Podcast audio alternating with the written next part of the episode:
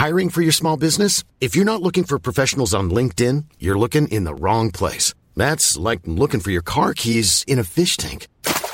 LinkedIn helps you hire professionals you can't find anywhere else, even those who aren't actively searching for a new job but might be open to the perfect role. In a given month, over 70% of LinkedIn users don't even visit other leading job sites. So start looking in the right place. With LinkedIn, you can hire professionals like a professional. Post your free job on linkedin.com slash people today.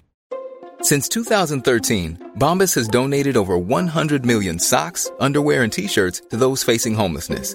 If we counted those on air, this ad would last over 1,157 days. But if we counted the time it takes to make a donation possible, it would take just a few clicks. Because every time you make a purchase, Bombas donates an item to someone who needs it.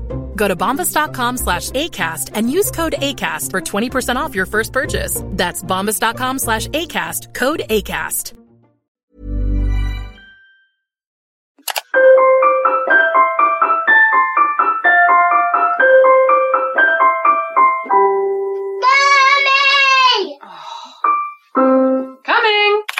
To Handbags at Dawn, the show that believes you should never judge a bag by its leather because, much like the women that carry them, appearances can often be deceiving, especially when we're at the school gates sporting giant sunnies over our makeup free eyes and are so dry shampooed it's solid updo.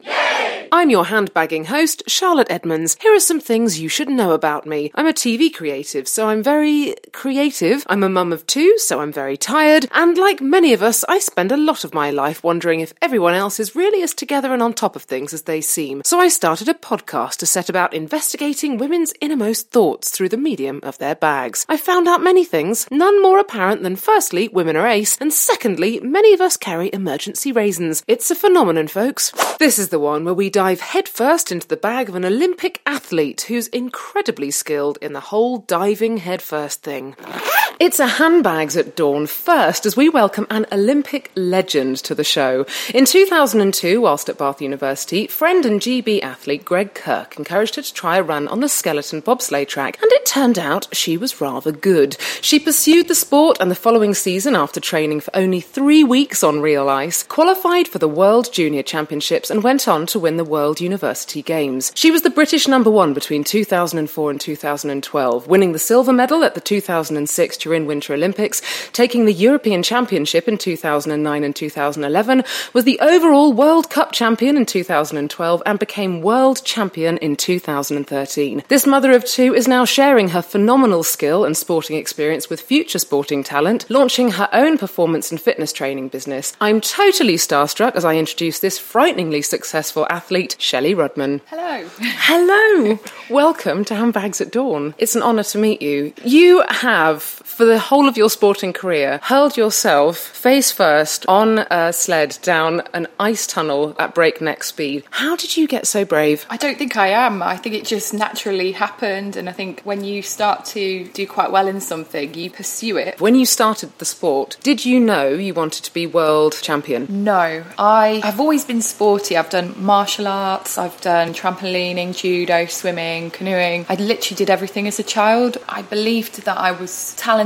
at sport. I just didn't quite know what sport it was. It's so good nowadays because kids have such opportunities to try loads of different sports. And I look around now and you get talent IDs into sports, uh, fast tracks. You can actually go to an Olympics so quickly. It's amazing. Whereas when I was growing up, it was still athletics, netball, football, and rugby, and they were really the only sports I got a chance to play unless my mum and dad hadn't done what they did and they got me doing all other different sports. And I seemed to get on really well with judo and athletics, and it came to the point where both the sports just didn't complement each other. So I was getting little injuries for judo, and they just didn't quite work. So my parents said to me, "You're gonna have to pick a sport now. Which one would you like to pursue?" And then we'll really focus on that. And what age was that that they said it's time to um, make a choice? Probably about the age of 12, I decided to pick athletics because I really enjoyed it and I had lots of friends at the athletics club. And a coach basically said, Oh, you look really good for the hurdles. Can I train you and see how far we can get? I really think you're quite talented. And I thought, Yeah, okay, I'll give it a go. And within in a year he got me to the English Schools Championships for track and field into the final. So I was really like, wow, I can't believe that. But he really believed in me. And I think because he believed in me, I attended the training and I thought maybe I can make it. I always wanted to represent Great Britain in a sport and I really hoped it would be athletics. But I think realistically, I knew I would never be able to go on to a senior standard. I just wasn't quick enough. So when I got involved with skeleton, it was like, oh my goodness, could this be the sport? I had all of the characteristics to suit it. So So, what, like, you know, I was quite quick with my alertness. My body awareness is really good. I'm willing to take risks. I loved ski holidays. Um, we had an earlier conversation about me not liking the cold, which is really true. But as long as I'm wrapped up and I've got my thermals on, then I don't mind it.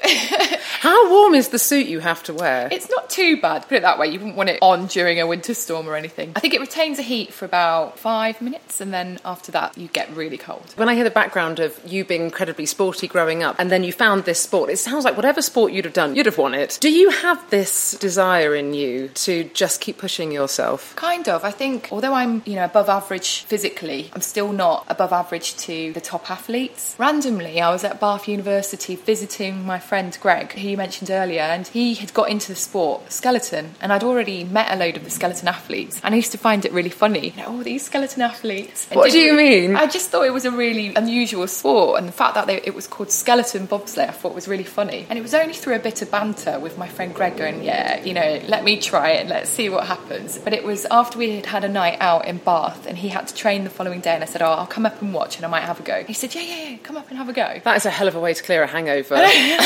But um, I was watching him train and I thought, you know what, I'm going to have a go. And I did. And I thought, oh, that wasn't too bad. And it went from there. But I literally took every opportunity that came my way with that sport. There was a group of military men that said, do you know what, we're going over to Norway. Do you want to try and get on our military ice camp? And I wasn't in the military at all. A fortnight later, I was on a bus going over to Norway with a load of military personnel and just thinking, oh my God, what am I doing? what am I doing? Make Right. a decision, think later. Yeah, I'm quite impulsive and I do lots and lots of research. Then I'll park it for a while and then all of a sudden I'll just go. That sounds a really good analogy for your sport. That is.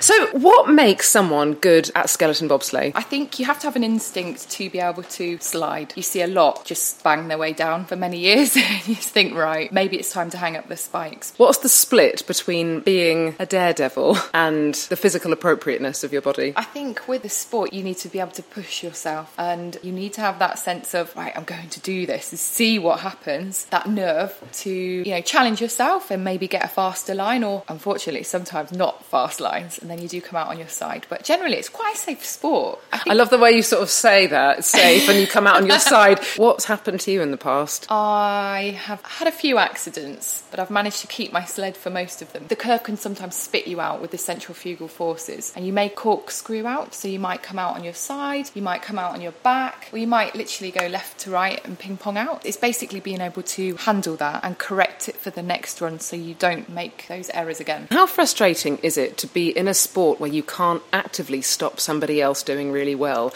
One of the things as a viewer, you watch the brilliant time, and then it must be so frustrating being in that first position and watching somebody else just shaving a millisecond off. How do you cope with that? you get to the top and you try and run faster or have a cleaner race or you alter your equipment so you can change the bow in the runners and the runners are the bars which are in contact with the ice so basically they're like the tyres of a car which interact with the ground and so with our runners the more bow we put into the runner obviously the less or the more contact we have on the ice so we would change that element of our sleds quite similar to Formula One driving And it's a sort of similar Yeah. danger, risk, but if you get it right, oh, you get it right. Yeah. If you look at it on the face of it, it doesn't look like as much of a technical sport, but it No. obviously is. But your sled is extremely important. There's two stories I read about you, both of which I adore.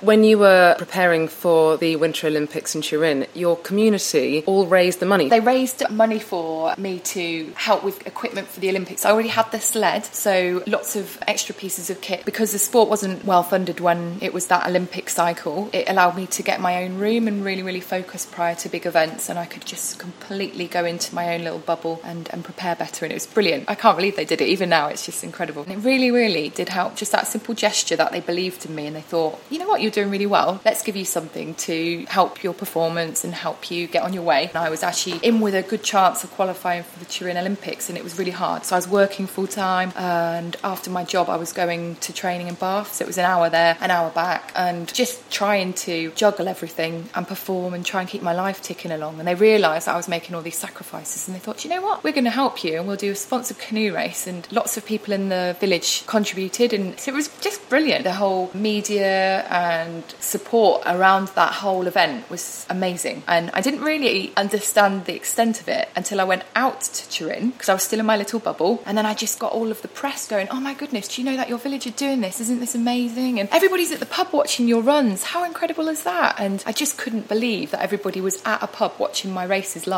What do you think it is about sport that is so uniting? I think people connect with it. So they connect with the emotions, they'll have connections with the athletes as well. So they may come from a local village or a local town near to people. You may know somebody, it could be a family member. I think the fact that most people have played either football or they've ran, they can connect with that world really well and they appreciate, wow, this person's really doing amazing things. And I think it's good that people love sport. And actually, I mean, you obviously have loved sport your entire life. And many people, when they talk about the sport they used to do, they say, I did this while I was really good at that, but I gave it up because it was just too much that I had to give up to do that. A lot of girls give up in their teenage years when they discover relationships, and some girls give up when they don't want to look sweaty. The way you describe it is that it's extremely social. It sounds like you had a blast with all of your fellow competitors. Yeah, I loved it. I really, really loved it. And I've just had my second maternity break, and I do miss that whole environment because you do. You meet some amazing friends, you get to travel the world, you get to push yourself, which I think is really important. So, no matter what you do in life, you will always have to go for a job interview or put your CV on someone's desk or hit certain targets. And I just think sport is a really, really good way when you're young of preparing yourself for that as well. But it's also a really social, really healthy thing to do as well. Very good for your mindset too. So you and your fiance are a match made in heaven because you're both athletes, and he's an engineer, mm-hmm. and he's designed you an uber phenomenal super sled. Is that mm-hmm. right? Yeah. Has that given you the edge? I think it definitely allowed me to test equipment before it was released. So that was really good. We could completely talk shop and I could be really honest to say that's not working or that was really, really good. Let's use that for this race. Or he would say, no, let's hold it back and use it for this race because that's a bigger impact. So between us, we could negotiate and help each other on the track as well. You're very mature to be able to do that. My husband and I can't agree on, I don't know, a paint colour in B&Q. We have a massive Barney. So deciding potentially my future sporting career based on a design, this would be too much for us. You're obviously a match made in heaven.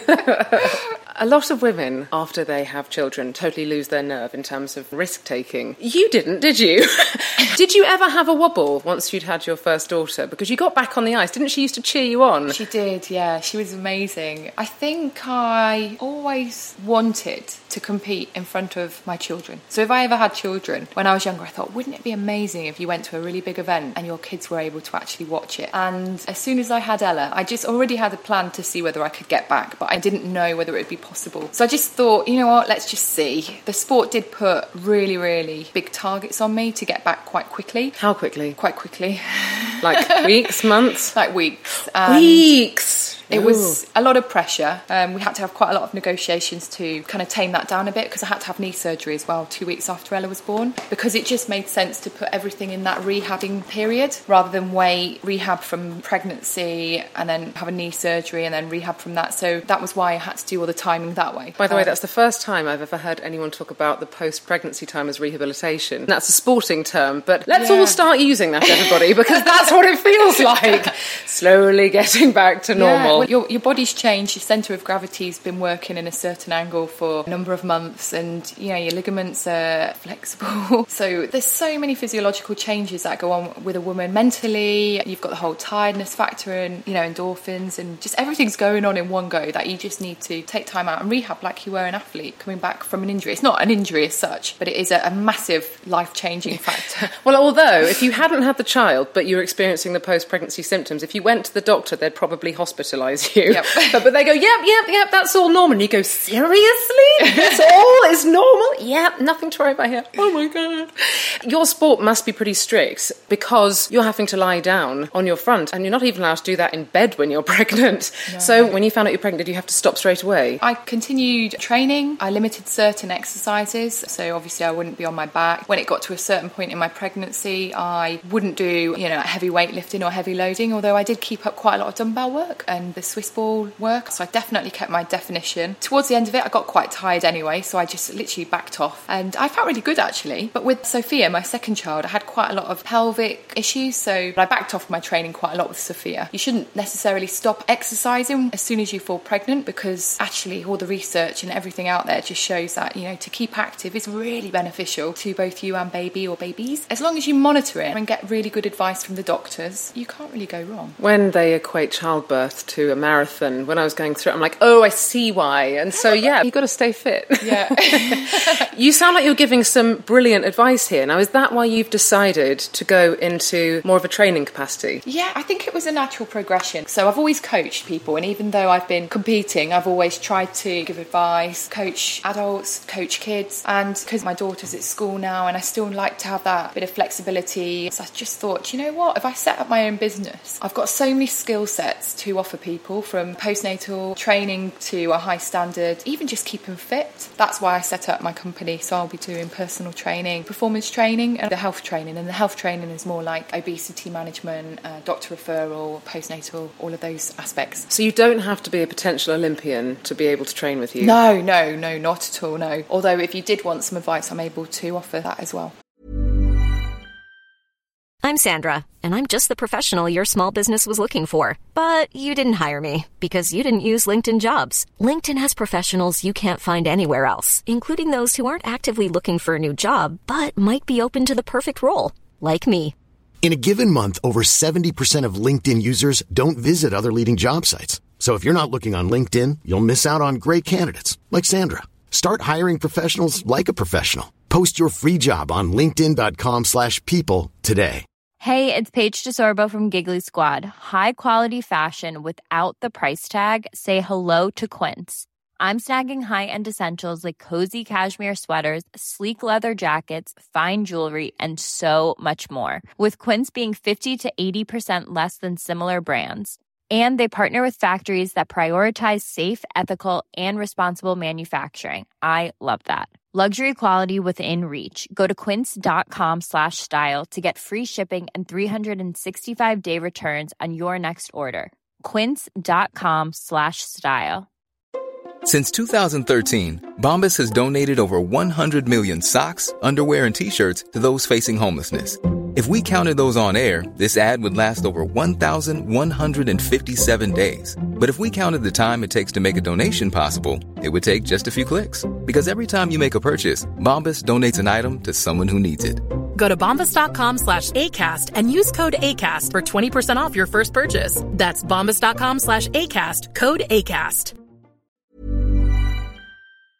What's it like as an Olympic athlete in the run up to it? I think as it approaches to an Olympic Games, it becomes really hard because it does become a bit of a pressure cooker. And from our sport, nobody really monitors it that intensively until literally three months prior to the Olympics, and it becomes a real hotbed of press just wanting your attention. And it's quite unusual because before that, you're pretty relaxed. You can go to events, you won't have film crews there. Running up to an Olympics, you'll have sponsors. We want to film you, we want to do this. And so you do it knowing that, okay, this will have a bit of an impact on my preparation. It's astonishing with an Olympic Games, isn't it? You have to hit it right once Oh, every gosh, four yeah. years. And whereas you have more consistency in competition in the Europeans, in the Worlds, and in the national championships, Mm-hmm. how hard is it to plan your strategy to hit that fourth year? I think it's incredibly hard. And it's only as I've done more Olympics that I've just thought, "Do you know what? It's not the be all and end all if I don't do well in this Olympics. Don't get me wrong, I'm going to try as hard as I can, but there is just so much emphasis on an Olympic medal. And if you don't win it, it's almost like you haven't done well. And it was really prominent to me in London 2012, and I watched so many athletes disappointed because they hadn't won gold. And I just thought, oh my goodness, you are there representing your country, and you actually got to the Olympics, which is so hard anyway. You've represented your country and you've done as well as you have. And I just thought, I don't want to be like that if I get to another Olympics. I really want to enjoy the whole experience and come away going, oh my goodness, okay, maybe it wasn't the best result. And Sochi for me definitely wasn't. But I had the most incredible experience. And I think that to me almost dampened the blow of not performing as well as I could do because it's really hard in our sport. You connect with tracks or you don't. And if you don't, it can be really terrible and not really a true calculation of what you are as an athlete. I mean, I usually rank top six in the world. Generally, I'm not really off the podium. And at the Olympics, I finished outside the top 10 in Sochi. And I just thought, oh my goodness, that's not really a true reflection of me as an athlete. When you came back, what was the process you had Well, to go through to get over it? For me, the biggest one was Vancouver. So I was in amazing form in Vancouver. I went into Vancouver, I was just flying. I was ranked second in the world. I was so fast on the start, just starting to connect with that track, which I found really, really hard. I had a terrible run into it. There was a death on the track literally 24 hours before we started, and I was spokeswoman for the team, and I found that really hard. Deep down, it really, really affected me because I got targeted for bringing Ella out, and everybody was very like, oh my goodness, you're going to compete and you've got your daughter coming out. And I still had to remain positive because we all had protocol to follow. I found it really difficult. So I wasn't really in the best frame of mind when I went there. And also when I was doing track walks to track and really mentally prepare myself, we had camera people following us to try and capture us on curves where, you know, the fatality was. And it was awful. I think I put a bit of a shell up around myself, but deep down I was thinking, I don't, I don't really want to be doing this. But I continued. My first run was disastrous and I was all over the place and I finished so far behind everybody. And I just thought, oh my God, I've blown it. And it was just really upsetting the fact that you spent four years and it was just awful. And then I corrected it for the next day. And then on my final run, I finished fastest. I just missed the medals. Oh. I nearly set the track record. And I just thought, oh, that's sod's law. I've done it on the final day,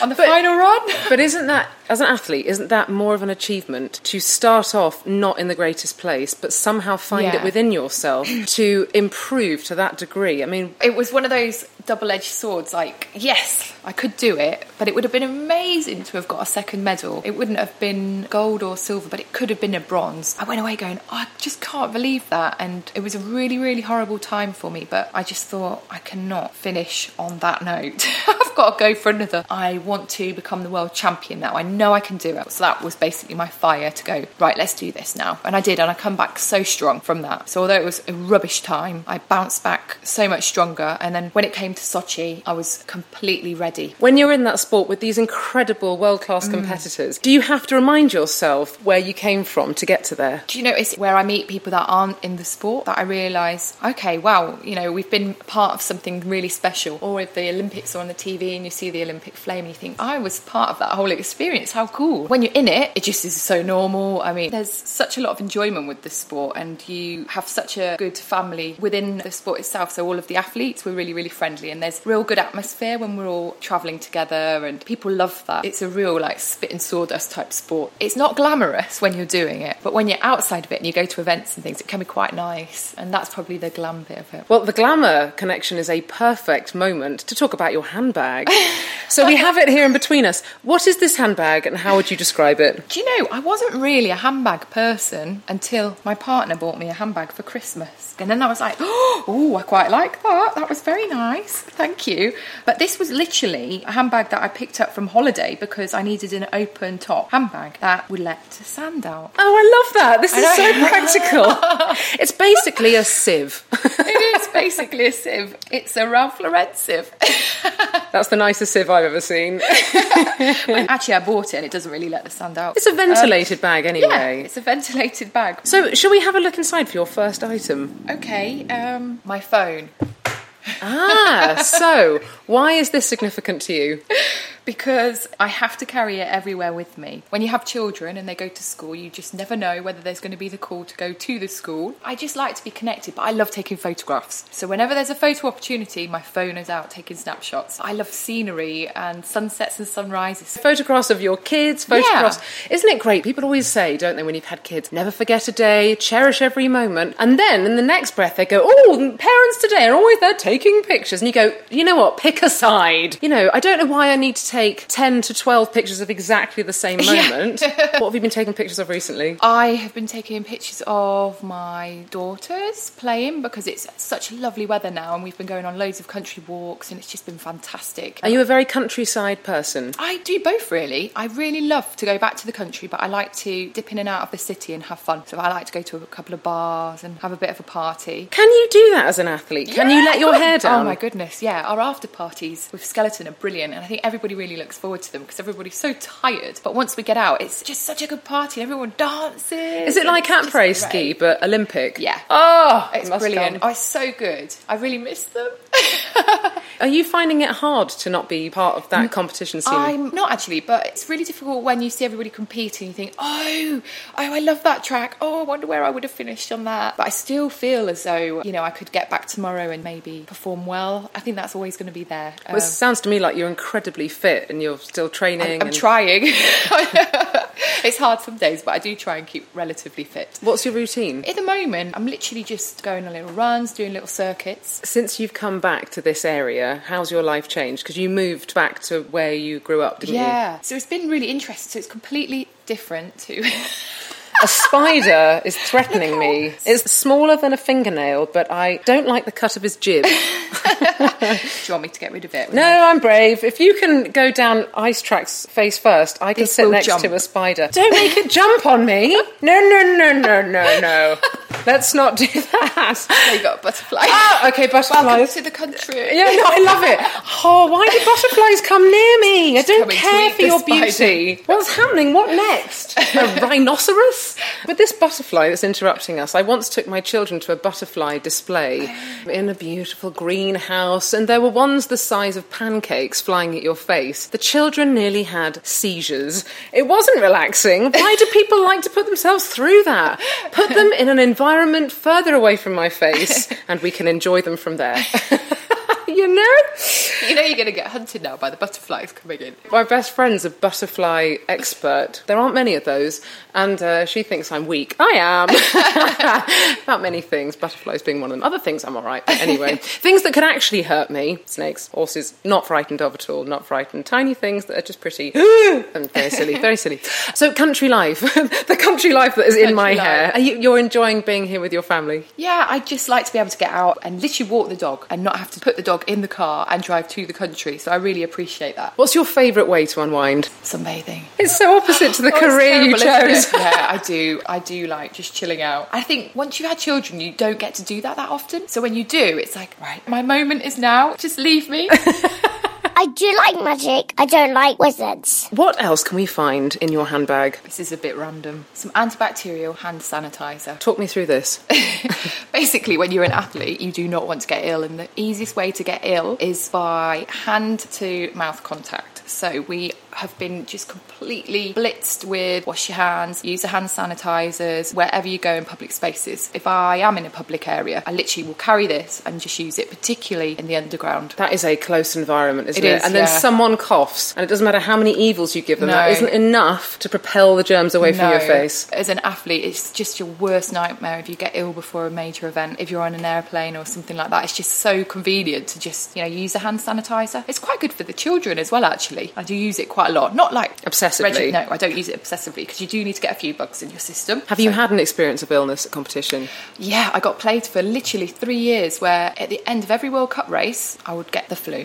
And it happened three years in a row. The first year was against a German slider and I could have clinched the overall World Cup title. I had flu and I competed and I was just so, so poorly. I just literally led on the sled and I came second. But it was on You still came second. favourite track. I was second in the overall rankings. And then the following year, it happened again. And then the following year, I had it again. And it turned to bronchitis. And I was up in the mountains, and that was horrible because I could hardly breathe. And then the year after that, I strained my back the week of my final World Cup. So I came second, second, second. I kind of learned that I needed to boost my immune system at the end of a season. That is so frustrating to do all that training and get that far Yeah, and be ready and then get flu. Yeah. What did you do to help you get the best performance? Is it diet, sleep, hydration? For me, a big one was sleep. If I don't get a good good night's sleep. I'm not the same athlete. I am a nine hour sleeper. I think with all the nervous energy that we go through, the sport is quite taxing on your nervous system. To get a lot of sleep, it really, really does help with your performance. What would you say to somebody who's wondering if they could get into high level sport, whether it be your sport or another discipline? What advice would you give? I would advise to pinpoint what sport you would like to get involved with. And if there is one that you think, yeah, do you know what, that could be really good for me, find out what the criteria is to try and get onto a development squad. So a lot of national governing bodies, they will have criteria on their website to say, we are looking for talented athletes who can achieve X, Y, Z or have certain attributes as a person, or even contact them and ask, just say, look, I'm really interested in doing this. What do you think? The other way is work your way up through that sport. So get in there as a grassroots sport and start to work your way up the ranks because if you are good, it will be highlighted and you will go up there quite quickly. When you're at school, you do a lot of sport. Everyone does. A lot of people don't like mm-hmm. it, but you're encouraged to do sport. When you're a grown up, left to your own devices, a lot of people don't anymore, do they? But taking up a sport, and even if it's not to an incredibly high level, gives your life incredible purpose and focus and structure, doesn't it? Definitely. It's quite incredible actually. The people that didn't do sport when I was at school or they were quite negative about it, they're actually doing it now. It's really interesting. Lots of them are getting fit and they're out road cycling or running and doing lots of the charity fun runs. I think that's really great. It just makes me think like what wasn't quite working for them when they were at school. Uh, there must have been some connection there that was missed. In some ways you can't help it because you are limited with what you can teach in a certain amount of time. So a lot of schools now do dancing for girls because they find that the girls actually really like dancing and it's a good way to keep them active. Even bowls, Ella does fencing. They're niche sports to mainstream schools, but within that sports body, they're big. There's a load of girls um, near here and they all do roller skating competitively. You just think, wow, you know, there's something for everybody. I always wake up early. I've got chicken in my head that says cook my doodle do. So this is the sound of someone telling us we have to move on to your third and final item. One more rumble in the bag. Okay, it's going to be a bit boring, but it will be my wallet. It's very pretty in pink. I do like this colour pink. My phone cover is this colour as well, fuchsia. It's a, this is a stylish wallet. Dare I say it? It's a bit bulging. Do you pop quite a lot in there, or are you like incredibly rich? It is receipts. I think they're first. this is receipts, aren't they? A pain. They're a pain. And also Receipts loyalty cards. cards. I'm so loyal to everyone. Me too. I have 15 coffee companies that I'm loyal to.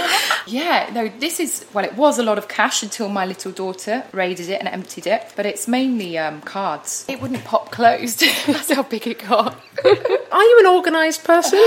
Um, yes and no. I go through stages where I go, right, I'm having a complete blitz and everything is completely meticulous, but then all of a sudden it will go complete carnage. My car, for example, if I've been on a road trip, the girls, and I think you'll know this as well, they just completely make a mess of it, and I do in the boot as well, where I've got clothes in and out, bags in and out. It will stay messy with things that I need to clear out for maybe a week. A week? Oh, that's not bad. Really, a week? Honestly, a week, maybe two? days. Ten days.